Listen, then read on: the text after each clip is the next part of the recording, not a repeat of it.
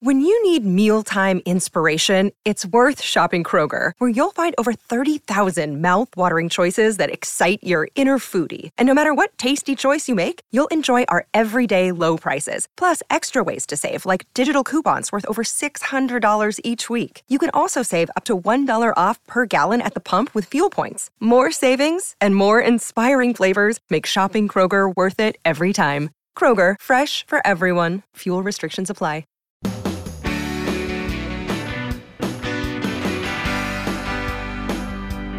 It's my pleasure to welcome you here to the Clark Howard Show. You know, our mission is simple it's to serve you and empower you so that you make better financial decisions in your life. On today's episode, I want to talk about how to save money on your driving. And later, I have a scary warning about your privacy and what you can do to better protect it. And I have an announcement. Joel is going to dump us. Well, and for really great reasons. Joel has been helping us out with our new version of our podcast that we started last month on January 4th. And Joel, for years, has had his own podcast and really needs to devote his time to that. And Joel, your podcast has been around how many years now? Gosh, uh, just over three years now. And you've been adding subscribers like a maniac.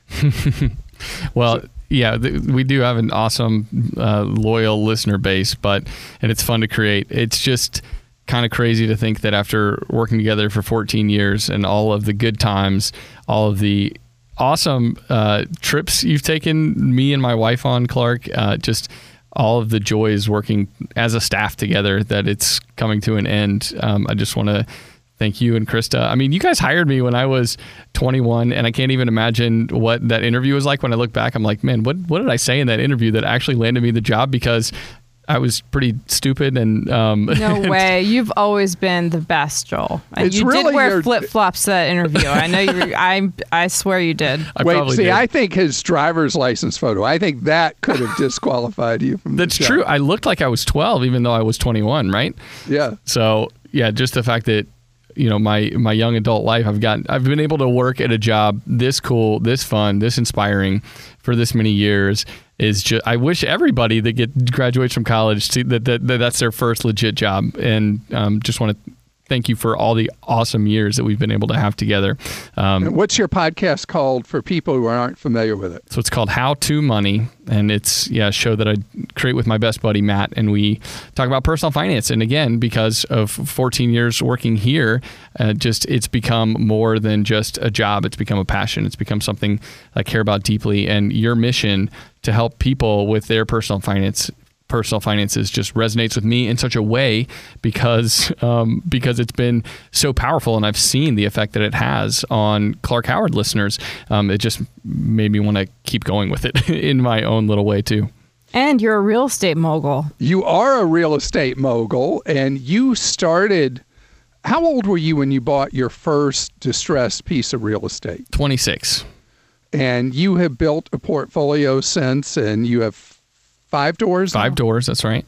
Um, and so you've been able, from those, because of how careful and methodical you were about buying your real estate, you can support yourself and your family because you got three kids and your wife is now uh, has historically worked outside the home but now is full time with three kids you're able to support your your family just from the income you net from your five rental properties Yeah, it's. I mean, that's another thing too that you can't really plan for. You do your best, right, over the years, and and that's the thing you know that, that you talk about on the show, and is the compounding returns that you, investing your money well can bring. And I've been fortunate that real estate has been a good investment, and it has. It's it's something I enjoy too so much. I love architecture and I love the neighborhoods where I live, and so getting to buy a little piece of those neighborhoods and invest in that way is just is a super fun thing. It's very gratifying. Well, but I also watched you through this process, and just so you know, Joel not just bought properties that fit his formula. He bought places that were really beat up and then, with his own bare hands, repaired them and renovated them. And I remember when you learned things from watching YouTube videos, how to how to do plumbing, how to install toilets, how to uh, do basic, not hopefully dangerous uh, electrical, and all the things you learned to do for yourself because you couldn't afford the markup of having contractors at that stage in your life, and you were doing that work yourself. Yeah, you learn a lot from uh, a lack of having the financial resources and just kind of that spirit, that ability to say, I'm going to give this a go myself because if somebody else can do it, why can't I? And YouTube is like that perfect medium, that perfect thing to help connect you from uh, to the skill that you need to get when you don't currently have it. I, have watched a lot of YouTube videos over the years doing little fixes to cars or or to homes, um, and that's been it's been a great resource. Yeah, but that's that's helped. I distinctly remember when my wife and I were dating, and her her parents were coming to visit and I, I had to put a new vanity in the in the home that I had just bought, and I didn't know what I was doing. But it, like that was a good kick in the pants to get it done that weekend before they came. Um, and and so yeah, you learn stuff on the fly, and I think anybody who wants to invest in real estate has to at least be willing to get their hands dirty. You don't have to know how to do it all, and you don't have to be um, just incredible with your hands, but you do have to be willing to pick up a paintbrush, willing to at least maybe give it a shot to replace a toilet too. And uh, that plumbing bill after the toilet uh, sent water spewing everywhere. No, you actually did it right. I actually did it right. Yes, somehow. Right. And I, I, you always talk about how not handy you are, and I will say I'm in that vein with you. I'm not. I'm truly not handy. I did not grow up like with a hammer in my hand, or, or you know, my dad didn't really teach me stuff like that. So it really is like trying to teach yourself stuff that you're not naturally inclined to do. It's not easy, but you got to do it at some point, I guess. Right. So I got to give a shout out to YouTube, by the way, because there have been so many things that I have discovered that I didn't think I could do that I've been able to do just by watching YouTube videos. And then I'll tell someone, you know, I can believe it. I was able to do blah, blah, blah. And I did it just from watching this YouTube video. And they look at me like, you are so lame. Anybody could do that. Well, I couldn't do it. Didn't think I could till I watched the video. So, Joel, another thing about real estate you have not bought another investment property in how many years now? I think it's been about two and a half, three years. And the reason you haven't bought in the last three years is because? I think the biggest reason is that the the basic numbers just don't work right. as much as they did. Yeah. So right. the potential profitability of a property I'd be looking at is just almost non-existent um, right now in today's market. And I think like for people who are still doing it, depending on what market you're in, um, and and depending on the fundamentals you have at play, like it, it can potentially still work, but it's much much harder. And I've got a bunch of other things going on, so I'm not nearly as dedicated to researching and finding the deals either right now. Well, I you know I looked at the last couple of years, and I sold three rental properties that I had because the values had risen to a point that if I was looking at buying them today, I would never buy them as a rental property. And the math just was compelling that it was time for me to sell those three rental properties. And I did and put the money to work in the stock market instead. And it's the other side of the coin of what you've done, where you've chosen not to buy anymore because the economics just are too hard right now to make rental properties work. And this goes in cycles, and there will be a cycle in the future where the numbers will work again for buying individual properties as rentals, but it just doesn't work right now.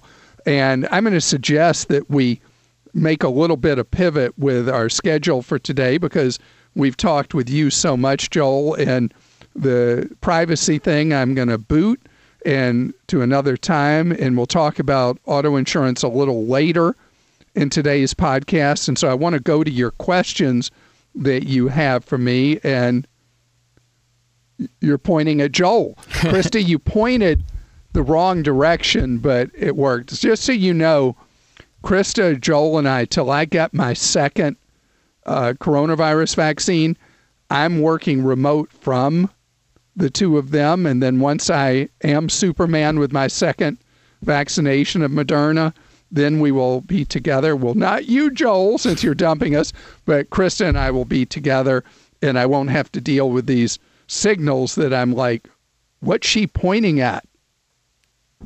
Joel? All right, let's get to some questions here, Clark. Drew in North Carolina says You occasionally speak about 529 plans, but you've also talked about Coverdell accounts in the past too. Can you talk about where one shines over the other? And given that I have a newborn and we've got our retirement savings taken care of, which one do you think we should set our sights towards? The Coverdell has not uh, been modified over the years to have a lot of the flexibility of the 529 account. So if you're going to put meaningful amounts of money in a college savings plan, just go with a 529 plan. And I wish that the Congress had paralleled the contribution privileges with a Coverdell along with the 529 account. The Coverdell is named after a late U.S. Senator named Paul Coverdell, who was really interested in helping families put together money for college instead of having to react and borrow so much money for college. It was really the inspiration for 529 accounts that have become a more relevant choice, in particular because the management fees on 529 accounts have gotten better and better and better in a lot of the plans, and there's more flexibility about uh, what you can contribute and what the money can be used for in 529s versus what they used to be. So I would, starting today with a young one, I would just do a 529 plan, but no, they are not all created equal. There are still, unfortunately, a lot of uh, terrible 529 plans out there. And then there are others that just get better and better. If you go look at my 529 plan guide at clark.com, I have gone through the plan documents for every plan offered in the country that you can buy commission free.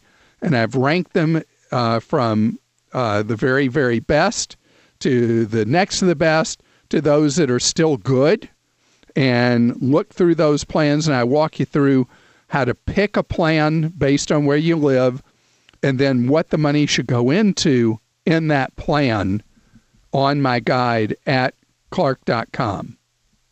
Krista? Anthony in Florida says, Get your bleep button ready because I'm about to say a bad word. My 73 year old mom has an inherited IRA annuity that she's had for about 10 years. Today, I discovered that she's invested in high risk mutual funds that she has no business being in at 73. Two of her funds lost money last year. One fund only had a minimal percentage increase, and her saving grace was a technology fund that had a 36% return in 2020. It is criminal that these companies keep elderly clients in such high risk funds. I'm now working with my mom to put her in safer funds that will preserve the cash she will need in the coming years. Please encourage your listeners to check on their parents or older individuals who may not know or really understand where they're invested.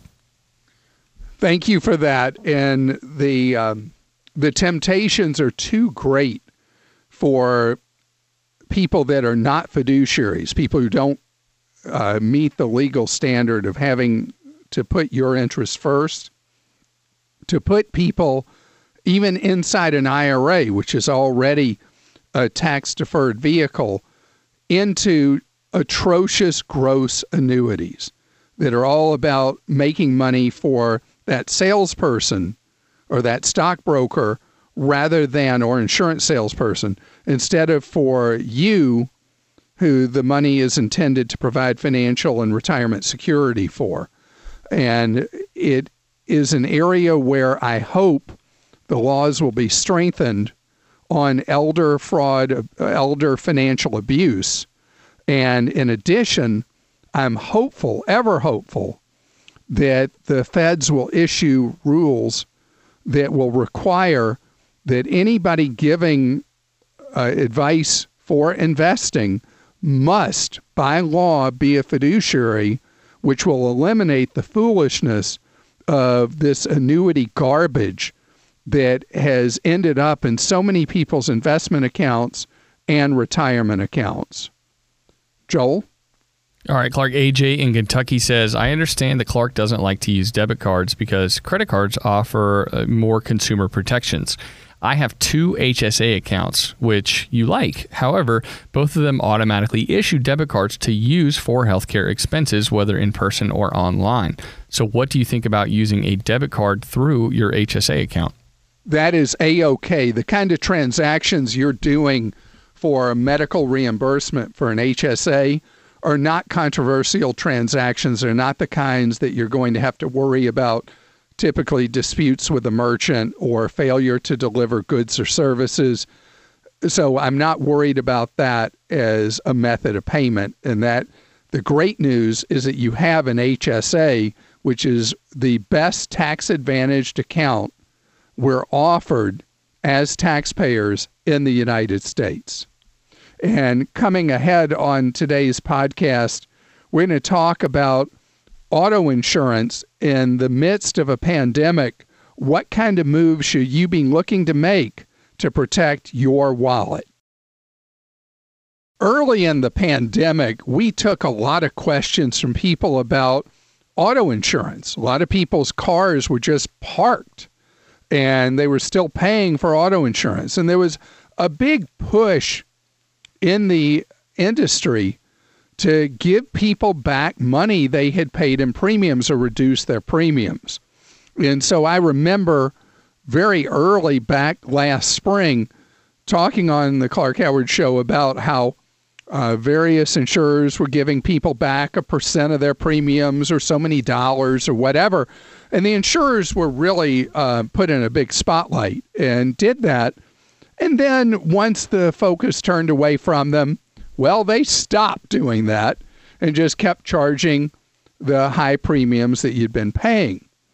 And I've been noodling that over the months and I've been thinking about how much I like the models where you pay based on how much you drive.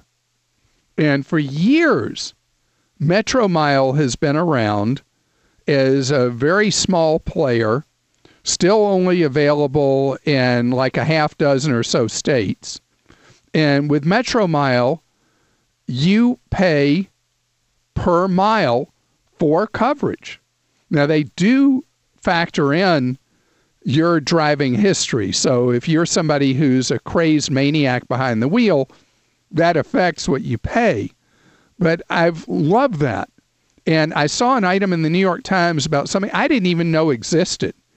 But the big auto insurer Nationwide has a Metromile look-alike called Smart Miles that they offer in 40 of the nation's 50 states.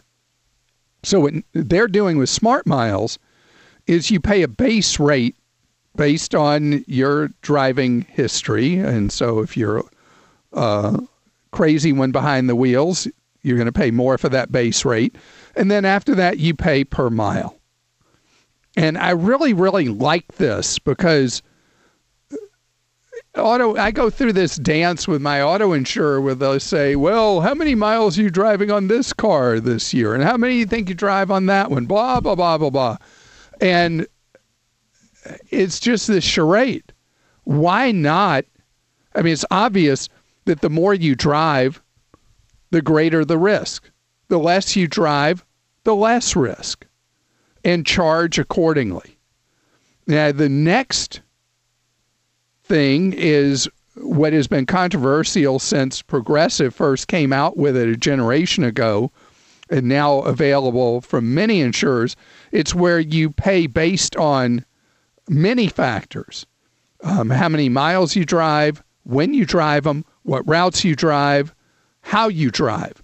You know, you're a frequent lane changer, brake really hard, um, you know, jackrabbit start, all that, then your rates are going to be higher. You drive like um, the proverbial little old lady, then you're going to pay less. And that's behavioral. It's a combination of both the amount you're driving and behavior behind the wheels. All of this I prefer, even with the invasion of privacy, to the ham handed way that rates are set today. I don't like the way the auto insurance industry has stayed stuck in a distant past that today the information that's available is so extreme and extreme. And uh, I think about how more and more automakers are going into the auto insurance business because now they're selling vehicles that are always on. You know, the Ford um, electric Mustang, the E, whatever they call the new Ford Mustang, that is going to be a hot seller. It's always connected to Ford's computer network, and they know where you are, how you're driving, everything. And so it's a natural outgrowth of the automation in vehicles and the information there is that rates will be able to be precision set to the risk that you actually represent. And that's where I think things should be going.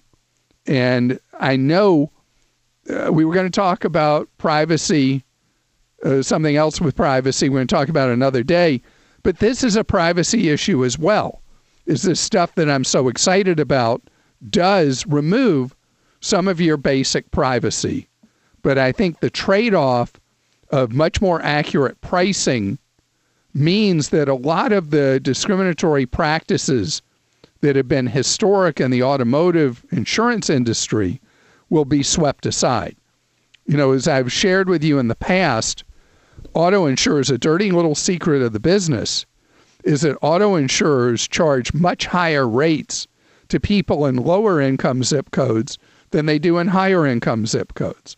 They charge, um, uh, this is something that's just abysmal, but insurers charge higher rates to someone with a perfect driving record with a low credit score than they do to somebody with a DUI or DWI who has a high credit score. That is wrong, wrong, wrong. And going to true performance based pricing is a way to eliminate the, the prejudice that has infested the auto insurance industry for generations. It's time for your questions you posted for me at clark.com slash ask. And Krista? Joe in Florida says, I'm looking to book a transatlantic cruise in April of 2022. I know Clark has a background in the travel industry, and I'm wondering when is the best time to book it. Does the cruise industry have sales surrounding holidays, etc.? Is it too early? Thanks, and I love the podcast. All bets are off in patterns for booking leisure travel. There are people who, when they feel like it's safe to book stuff, are going to book like maniacs, and the prices for discretionary travel are going to skyrocket if you are confident and comfortable that you're going to be able to take that trip in the spring of 22, I think now is when you should be looking. And don't focus on a single sailing from a single cruise line. There are going to be more distortions than normal in pricing from one cruise operator to another, one sailing to another. Even on the same ship, you're going to see more distortions in prices from week to week of sailing than would be normal. Um, if you are booking cruises, though, the cruise industry has suffered financially more than any other aspect of the travel industry because they've been shut down cold, losing massive amounts of money every month. Um, 80% of cruise berths are controlled by three companies Carnival, Royal, and NCL uh, not just under those brand names, but they own a bunch of cruise lines under their corporate umbrellas. That any cruise you book, paying deposits on and all the rest, pay only by credit card, real credit card, never by check, never by debit card, because if the cruise line ceases to exist, you're going to need the protection of having paid by credit card. In addition, you want to buy trip insurance that includes supplier dis- default. If one of the cruise lines uh, fails, you want to know that you're backed by insurance and you don't buy it from the cruise line, you buy it independently. Make sure any policy you're looking at includes what's known as supplier default. Joel? Clark Joe in Maryland says, Does making your mortgage payment early have any benefit as to how fast it's paid off? I usually pay a week or two before the due date. And does this affect the daily interest or the principal in any way? Not at all, unfortunately. In the United States, unique as I know of all countries in the world, mortgages are not calculated based on daily interest like a credit card would be. They're calculated on a monthly formula. So the important thing is that the mortgage payments be made on time, but you get no benefit by paying a week early or 10 days early or anything like that you still will owe the same amount of money. If you ever noticed with a mortgage, you are on time paid on the first, you are late after typically the fifth, but you don't suffer a, a penalty till the 15th in a typical mortgage. They just work old school in a way that really predates modern computing technology. And it's traditional that mortgages are calculated the way they are in the United States. Krista? Okay, Clark, Greg in North Carolina says, I have a joint big bank checking account with my ex wife with a $179 balance. She's aware of the account and has no interest in the money. I've maintained this account, which has had to be reactivated several times through the years due to inactivity, because I have a credit card with this bank with a credit limit of $50,000. For some reason, they have not charged me the $15 a month fee for not meeting some of their minimum requirements. They state that in the, in the, in the account, the bank has waived the fee for this fee period. Should I just continue on as is to maintain the credit, even though I don't use the card? I have two other credit cards. I and I use I have two other credit cards I use instead with banks that have been better for me to work with. So I think get another credit card from another issuer so that you are replacing a lot of that available credit that you have on that card. Close the savings account, close the credit card, and it seems like you're on good terms with your ex. Just send half of that savings account money to your ex and say, here it is, and close those accounts. And you may need your ex's help to close that joint account but I think it would be good to get that closed and close that chapter of your financial life.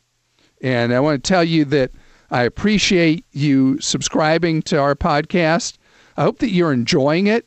If you are, please share it with your friends. But on the other hand, if you are feeling like there's something I'm not delivering on, please give me that feedback at clark.com slash Clark Stinks. I want you to know we are all members of Team Clark. We all learn together. And I want you to know that we are here to serve you around the clock at clark.com and clarkdeals.com.